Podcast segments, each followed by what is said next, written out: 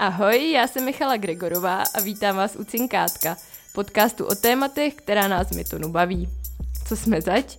Už 20 let budujeme internetové firmy, které používá i vaše mamka nebo kamarádi. Taky se rádi povídáme s lidmi, kteří jsou chytřejší než my. Mým dnešním hostem je Tomáš Gogár, který šéfuje AI startupu Rosum, R-O-S-S-U-M. Mě Rozum vždycky trošku fascinoval tím, jak rychle dokážou nasávat informace, jak rychle se dokážou zorientovat v úplně nových oblastech, o kterých nic nevědí a pak ještě dokonce ty svoje poznatky dokážou docela úspěšně implementovat do praxe. Takže mi přišlo jako dobrý nápad si Tomáše pozvat a zeptat se, jak to dělají. Čau Tome. Ahoj Míšo. Ty jsi taková houba, co se týče nasávání nových informací. Měl jsi to takhle už od mala? Říkali ti doma, že kdo je zvědavý, tak bude brzo starý? Tak to si vůbec nepamatuju přímě. Nevím, musí si sem pozvat moji mámu. Možná ještě řekni, co v Rosumu vlastně děláte. Problém, který Rosum řeší, je usnadňovat firmám jejich komunikaci mezi sebou. Když firmy spolupracují na něčem, a třeba nakupují jedna od druhý nebo objednávají, posílají si zboží, tak si vlastně během těchto transakcí posílají ohromné množství dokumentů a tyhle dokumenty musí zpracovávat lidi ručně a je to strašně otravná práce, stojí hrozně moc času, je hrozně nepřesná. A co my v Rosumu děláme, je, že stavíme takovou gateway, která má v sobě hodně chytrou umělou inteligenci, která tuhle tu komunikaci automatizuje. Ale když šéfuješ firmě, tak musíš řídit spoustu věcí, o kterých vlastně často nic jako nevíš. Cítil jsi někdy jako na sebe tlak, že bys měl rozumět všemu?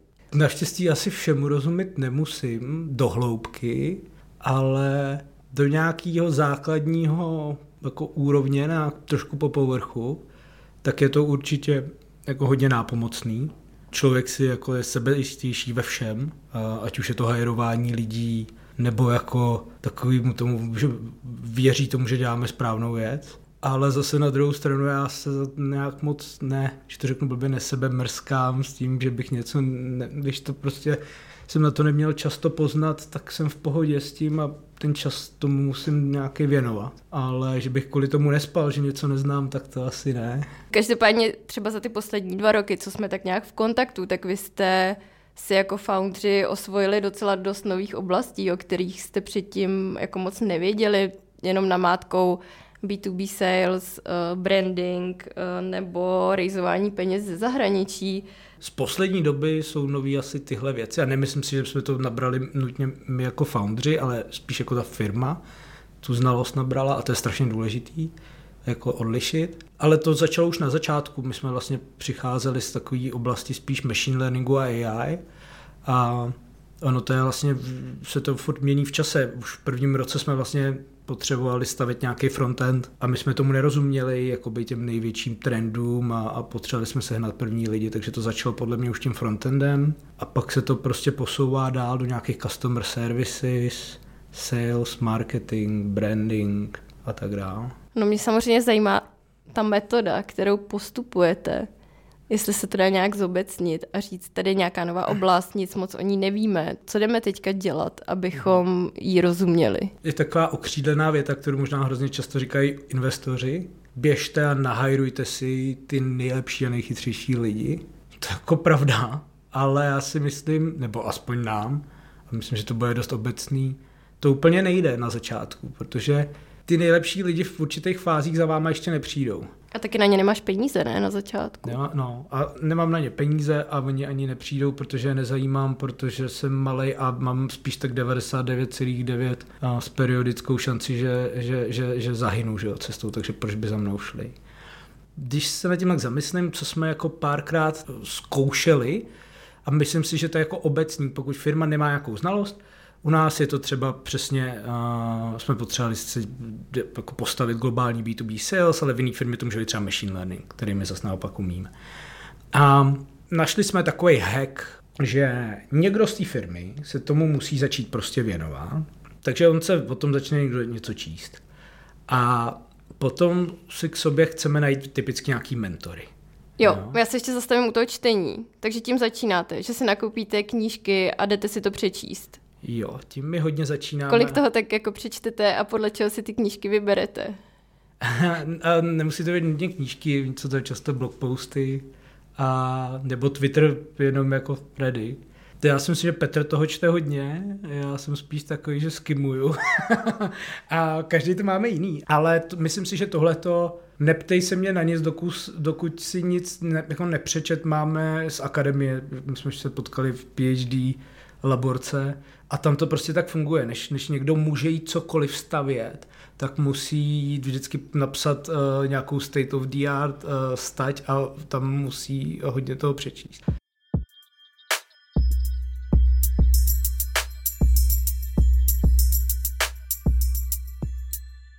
No a když jste šli studovat ten B2B sales, tak eh, co jste si vybírali za knížky, za články? Když jsem já začal dělat B2B sales, tak už jsme něco v Rosumu měli. Jo? Takže on je podle mě takový první krok, já tomu říkám z nula na jedna, nedělám to vůbec a jdu to nějak dělat a jdu to nějak pankovat. A upřímně já většinou nemám ani na sebe, ani na tým nějaký největší nároky. Jo? Protože to prostě nepostavím na první dobrou dobře, to prostě nejde. Takže já říkám vždycky, hele, jdem to zkusit, uvidíme, ono se to nějak jako vyvrbí a pojďte to hlavně dělat. Jo? Pojďte to hlavně dělat a asi si každý něco načte, než začne z nula na jedna, ale jako moc to nehrotím. Pak z jedna na n a na, nějaký, na nějakou škálu už vlastně vezmeme nějakou naši zkušenost, co fungovalo, nefungovalo a snažíme se hodně číst, ale jsou oblasti, kde to jde číst rychle, jsou oblasti, kde to jde hůř. Já si myslím, že toho jde hodně načíst z 0 na 1, taková ta první verze. Takový úplně největší základy prostě. Jo, já nevím, v marketingu, aspoň v té naší části, je poučka, začněte nejdřív performance marketingem a až pak běžte do, do nějakého SEA. Tak tohle prostě vám řekne na ulici skoro, no, tak na ulici tady ne, ale dobře, v San Francisco na ulici každý a, a, a, a uvidíte to v každém blogpostu. A ono se vlastně, co já vidím, tak ty blogposty, málo který, když jich přečtu pět, tak přidaná hodnota šestýho je strašně malá už. Jo, oni jako nasaturujou rychle a, a oni ty lidi ty, ty, ty nejlepší se úplně jako o tom nemají čas moc rozepisovat. A v ten moment my se snažíme hledat mentory. To znamená, tam hrozně pomůže, když, je, když to dělá právě jeden z těch founderů, protože máme ten náš network investorský, už tady nebo v zahraničí. A vlastně se snažíme, tím, že to nějakým způsobem děláme, třeba teď nás hrozně takhle zajímá jako people operations a talent operations, tak prostě se snažíme setkat s lidma, o kterých si myslíme, že to dělají dobře. A tím začneme. A povídáme si s nima. Takže vy za nima, jako snažíte se za nima, ale jít ve fázi, kdy už jste si to jako zkusili a něco o tom trochu víte. No, protože já bych se ani nevěděl na co ptát. Mně přijde takový trapný přijít za člověkem, který je třeba fakt dobrý a říct mu, ahoj, já jsem founder Rosum a teď ti tady sednu a něco mi povídej. A vlastně to je jako podle mě by toho člověka dělal debila. A, a, a tak je lepší podle mě trošku přijít a říct, hele, ty, já přemýšlím nad tímhle, děláme to takhle, asi to moc neumíme, co si myslíš o tomhle, o tomhle. A ono vlastně zjišťuje, že ty lidi jsou úplně strašlivě sdílní. No a tak si povídáme, nějak to zkoušíme, někdy tu spolupráci sformalizujeme a často sformalizujeme i právě nejdřív tu mentorskou. To znamená, říkáme, pojď to dělat s lidma z Rosumu, který to tak trošku jako pankujeme to všichni, a zaplatíme si fakt drahýho mentora. A tady bych chtěl jako říct, že my jsme, já jsem k tomu měl nejdřív trošku odpor. K tomu je platit? K tomu někomu zaplatit 5000 dolarů za jeden den návštěvy. Tam jako v podstatě jsem si říkal, ty brďo, jako poslat někam 100 tisíc korun za jeden den návštěvy je šílený. Ale vlastně jsem zjistil, že ta rojka, že to vlastně jsou nejlíp investované peníze, jaký jsme kdy investovali. Protože ten člověk, ona zase ta znalost není typicky tak komplexní a on vlastně jenom předá tu znalost, zrychlí nás o rok našich experimentů a failů a pak si třeba už jenom vyměňujeme nějaký e-maily, jak nám to jde. Jo. Tak to je jeden setup, že ten člověk přijede na, na takovýhle krátký, intenzivní výcvik. Měl bys příklad, kde jste tohle použili, v jaké oblasti? My jsme Enterprise SaaS, že jo, a já jsem potřeboval vědět, jaký jsou company-wide KPIčka a benchmarky, abych věděl, jestli to děláme dobře nebo ne. Tady v Čechách strašně moc lidí mluví o B2B SASu, ale málo kdo se o tom baví fakt nějak konkrétně, jako jaký jsou KPIčka. Jo. Tady vlastně nikdo nepoužívá, ty, co se používají venku. Tak jsem se to potřebovali naučit a vlastně, když to pak člověk už od někoho slyší, tak to i najde na tom netu. To je takový zajímavý, zajímavá věc, že ta, ta, ta, ta znalost se tak jako schovává A pak když člověk, vlastně člověk musí zjistit ty klíčové slova, jak to googlit. A on je jako nezná, teď nejsme jako English native speakers, takže to i blbě googlíme. A vlastně jakmile, takže se to takový otvírání bran a člověk se v tom cítí víc a víc silnější. Promiň, já jsem ti do toho skočila. Ty jsi říkal, že jeden ten mod je, že jdete za tím mentorem, zaplatíte mu třeba za den jeho času a on vás jako třeba o rok zrychlí a pak tam byl zřejmě ještě nějaký druhý mod. No, my se nejdřív s ním povídáme a pak se domluvíme, že třeba přijede a to. Druhý mod je, že s ním spolupracujeme pravidelně, měsíčně, prostě si na nás vyradí čas a, a pracuje s náma pravidelně. No a třetí mod je, že se k nám pak třeba přidá na full time, což už se nám stalo. A to je pak jako nejhezčí, protože to je vlastně nejistější hiring za mě, protože s tím člověkem nějaký čas jako pracujeme, vidíme, že to je fit, my víme, že tam vlastně ty, oni ty lidi jsou často drazí, takže, takže vidíme, že tam je nějaká jako rojka a, a, a člověk se méně bojí. No. Jak najdeš toho správního mentora? Dá se k ním dostat i jako studenou cestou, že jim prostě naslepo napíšeš, nebo spíš potřebuješ jako propojení od někoho? Já jsem žádný jako studenou cestu neskoušel, takže já nevím, jestli to jde. Já na to nemám moc koule. Já si radši jako ptám lidí.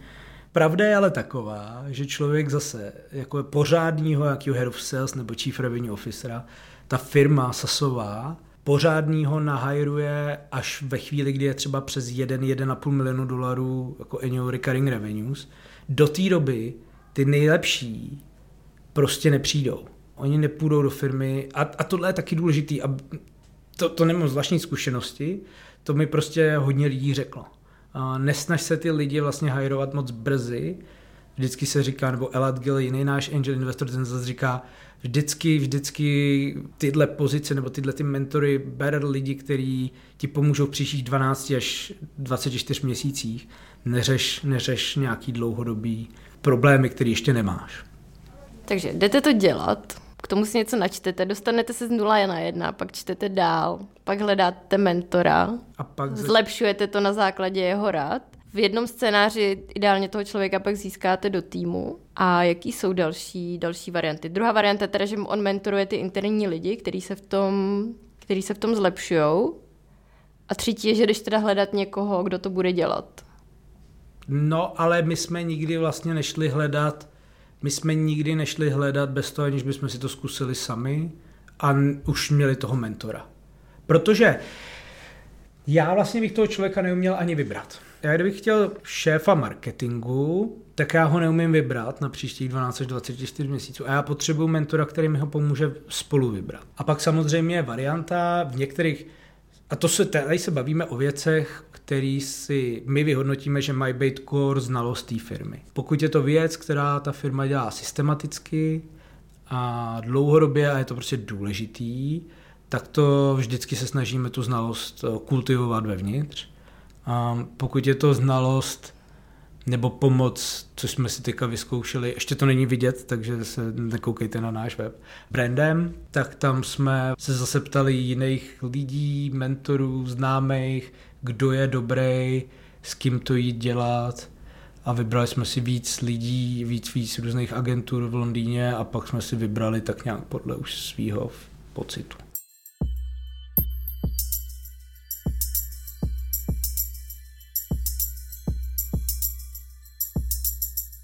Takže ty jakoby souhlasí s tou zásadou, že founder by vždycky nejdřív si měl tu roli zkusit sám osobně, než na to půjde hajrovat, hajrovat člověka. Já nechci nikomu říkat, co má dělat, ale nám to funguje takhle.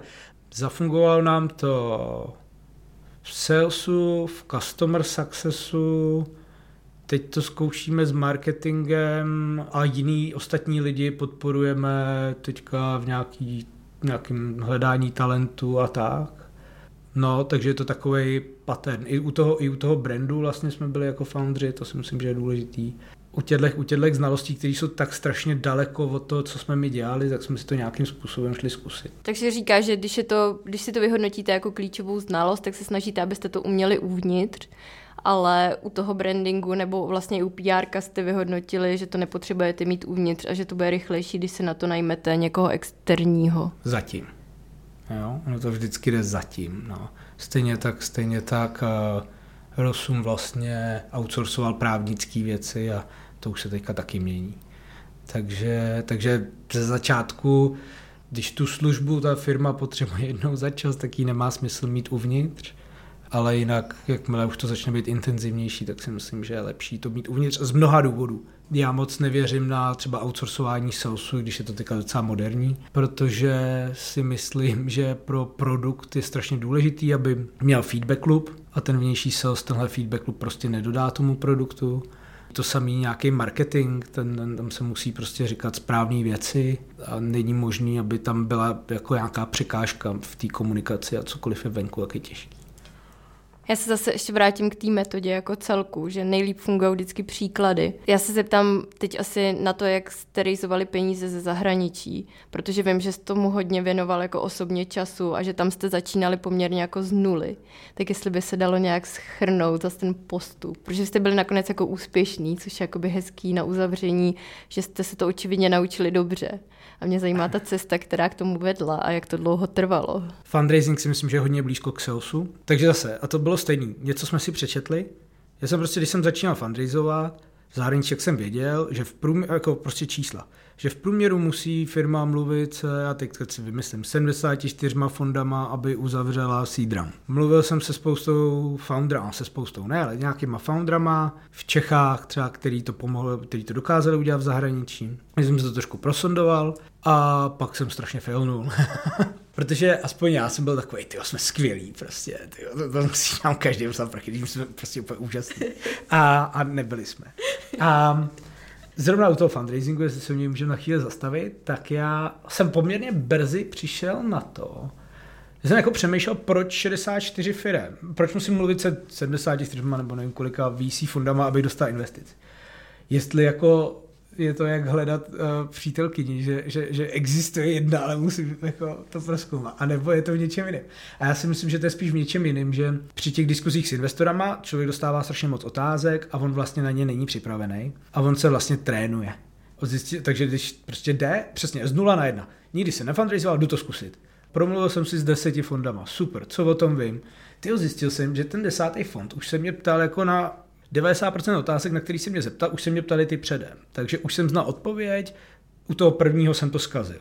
Super. Co můžu teda udělat dál, abych mohl aktualizovat pro úspěch? No tak asi si ty fondy, což je třeba zajímavý, to nevidím moc u founderů, seřadím v opačném pořadí, než po jakým jako těch investorech toužím. Že jo? Abych ty... ty, co nechceš, jdou nahoru, protože tam to skazíš. Přesně tak. A jsem vlastně, omlouvám se všem fondům v Polsku a Maďarsku.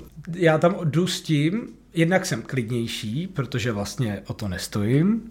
Eh, můžu to zkazit, ale zároveň ty otázky dostanu víceméně stejný. Že? Takže se takhle člověk postupně připravuje a až pak jde k těm, k těm lepším, tak to je takový rychlej hint, na který jsem si musel přijít. No. Myslím si, že u spousty dobrých firm, když nenarejzujou, tak je to hlavně tím, že já to neuměl říct.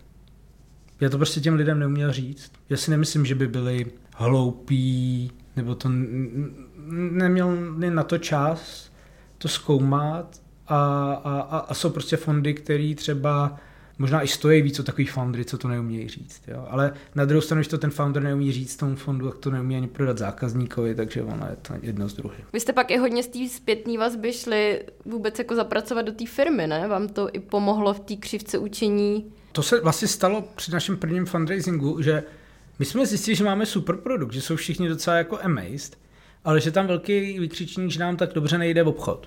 Já jsem s těma fondama jsem nedělal 74, já jsem mluvil asi se 122. Já jsem prostě v jeden moment zjistil, hele, jako já nepotřebuji mluvit s další stovkou, já potřebuju jít implementovat ten feedback, protože ten feedback mi dává strašný smysl. A to byl ten moment, kdy jsme skočili zase na, na učení salesu. Protože i feedback od nich byl, musíte to jít udělat sami jako zakladatelé. To je u salesu strašně důležité, jestli někdo zakládá B2B SaaS firmu, tak je strašně důležitý, aby ty foundři byli u prvních obchodů, protože to nejde o ten sales, jde o to, že to formuje product market fit. Takže jsme šli udělat to, pak jsme se vrátili a, a, a dokončili to. No.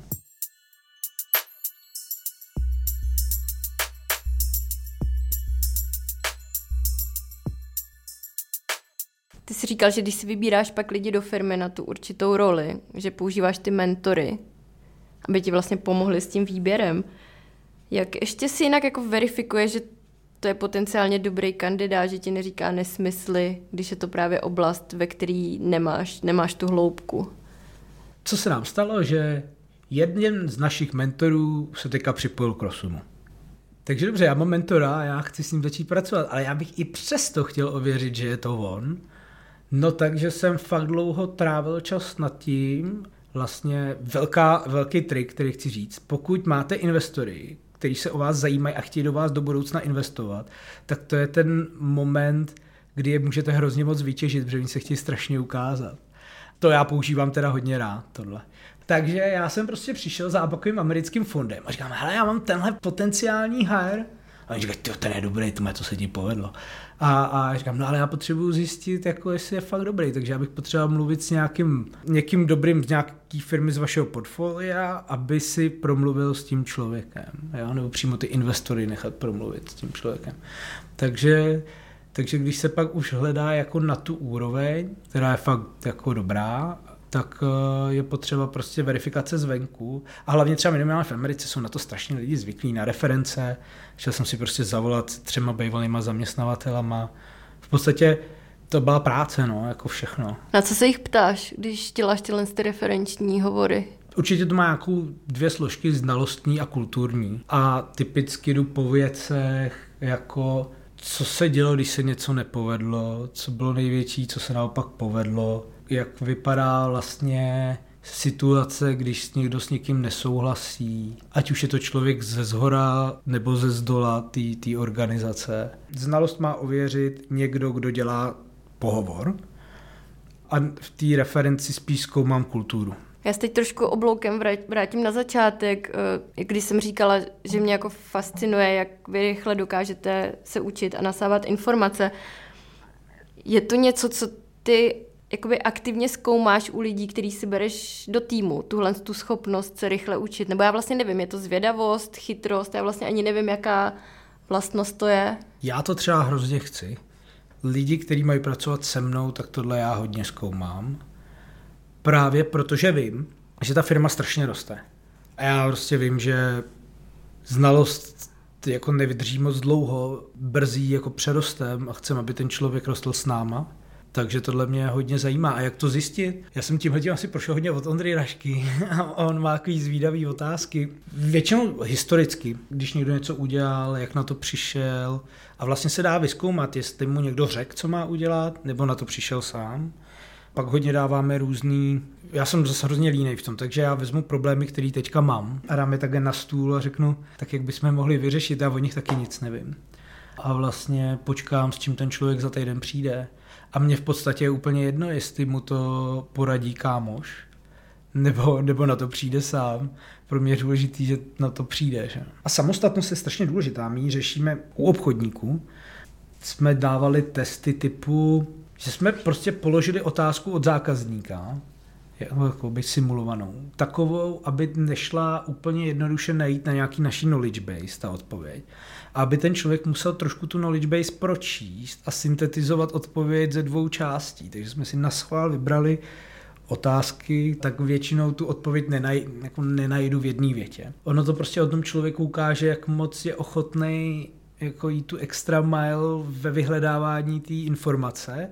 Když tě poslouchám, tak mě ještě napadá na závěr, na co se zeptat a to je vůbec váš proces hledání lidí do týmu. Já nevím, jestli tam to chci odpovídat, protože my zrovna hledáme, jak tohle zlepší.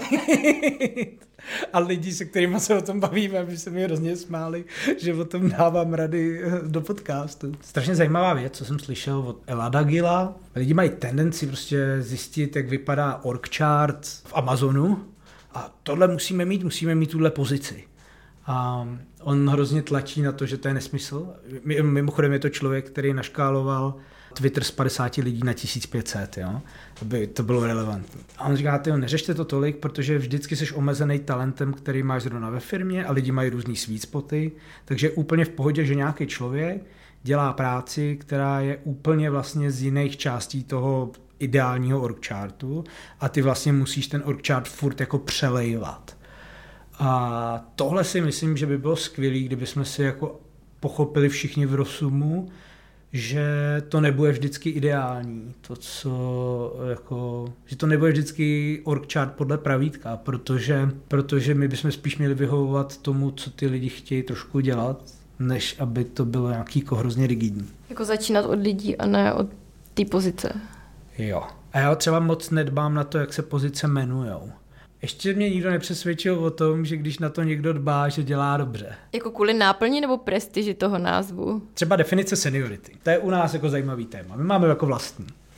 A přišel s ní Petr Baudiš. Naše definice seniority je taková, že junior se učí. Ten se má prostě učit od ostatních. Individuální, jako ta úroveň u nás je, že, a my si taky neříkáme, jo, ale tak, jak na tom koukáme my foundři, je, že člověk, když dostane úkol, tak ho umí naprosto samostatně vyřešit. A senior je člověk, který umí problémy identifikovat, rozdělit na podproblémy a postarat se o to, že je ostatní vyřeší. To je naše definice seniority.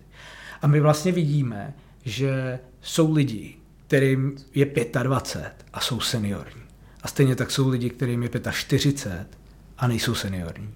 A vlastně my nebudeme hrát tuhle hru, že to někdo měl napsaný z minulý firmy na pozici. My mu vlastně řekneme, pak si tam napiš, co chceš, nám je to jedno. Jako, ale samozřejmě něco jiného je u customer facing rolí, kde... Jsou ty názvy důležitý. To, to je důležité, aby ten protějšek pochopil, co ten člověk dělá. Mým dnešním hostem byl spoluzakladatel a šéf startupu Rosum Tomáš Gogar. Tome, díky za tvůj čas. Díky za pozvání. Poslouchali jste podcast České investiční skupiny Myton a pokud vás zajímá, proč se jmenuje Cinkátko, zeptejte se nás. Neustále totiž hledáme zvědavé a chytré lidi do našich firm. Více dozvíte na myton.cz.